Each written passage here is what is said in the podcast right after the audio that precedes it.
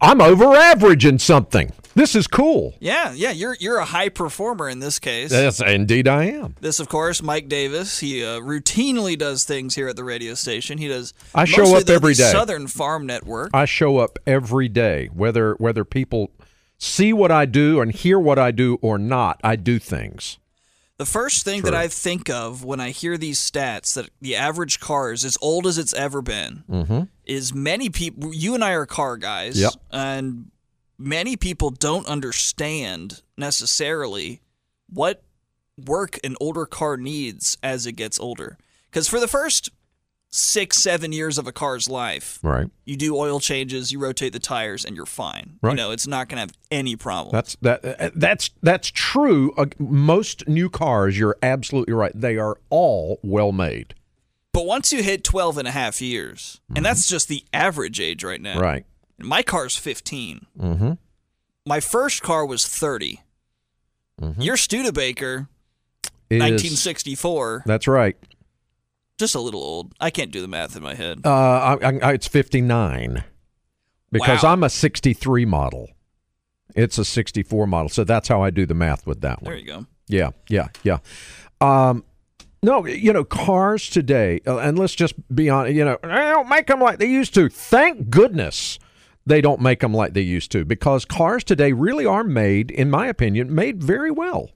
They are. Um, now, there's this disposable mentality about things today, and I think a lot of people, you know, they'll they'll wear something out and they get rid of it. But the fact is, you can repair and if you maintain properly maintain cars today you a car will last 15 20 25 even 30 years you can you can do that without going into you know as long as you don't trash it they'll they'll hold up very very well And the strange place we're getting into is typically the people who trash their car and then go and buy a used, you know, newer used car or even a brand new car. right those people might not be able to afford it right now. Mm-hmm. So we're going to have an influx of trashed cars that have to be driven. it's true So It's I, true. I would not be surprised if we see, be- if especially if this 12 and a half year old number Mm-hmm. increases, if we see more and more breakdowns on the side of the road as if it's 1955 I- again.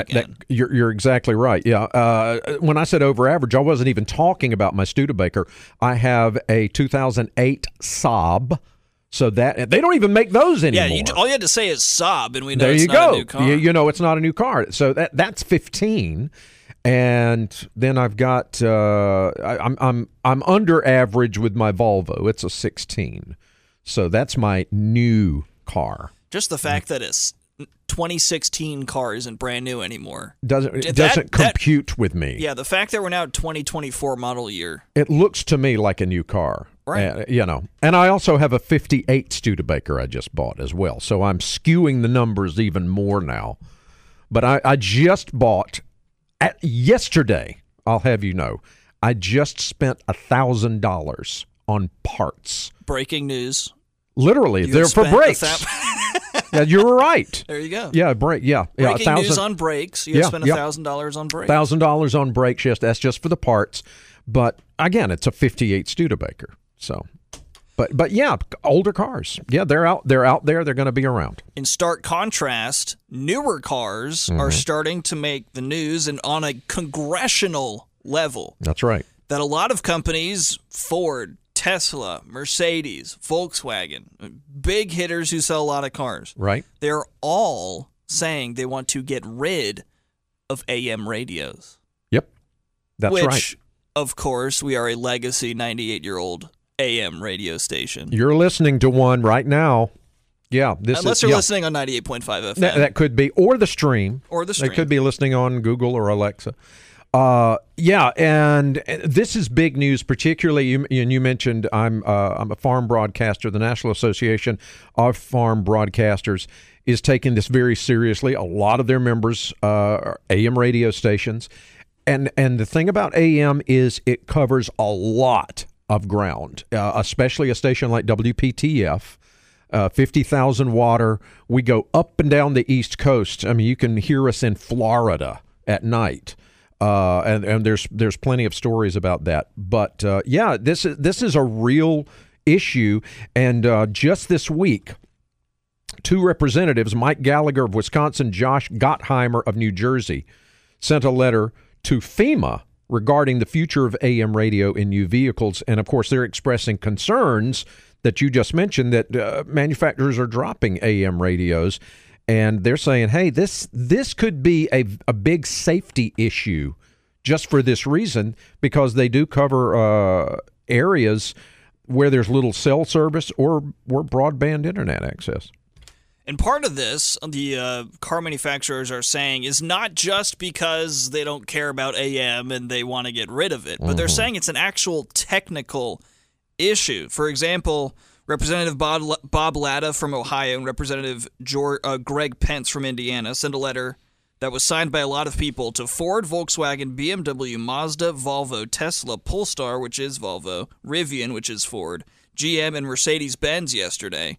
Those are all EV makers. And they're saying that electric motors for these cars actually can interfere specifically with AM. Well, so that's kind of their excuse. The government could say we need to send out messages to the masses, and AM is the most efficient way of doing it.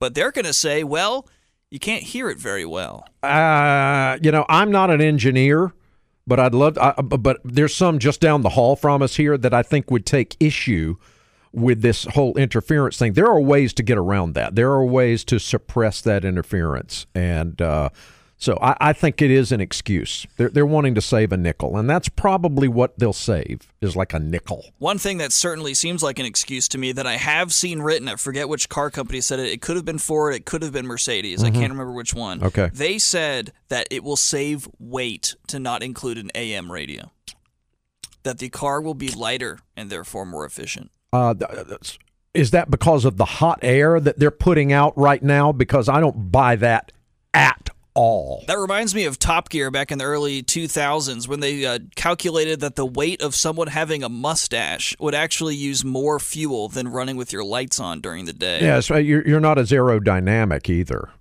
Yeah, right.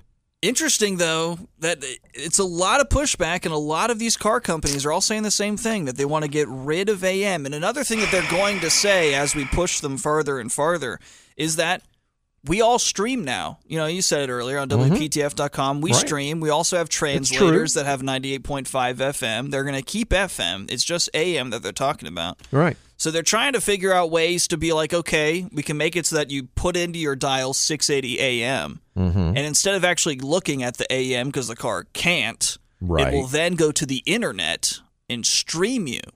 That's an alternative. Hey Google, stream WPTF 680 AM. Right. Yeah, that's And what it it's would gonna re- sound, it- granted, it would sound a lot better if you it- streamed it. It could. It could. Yes.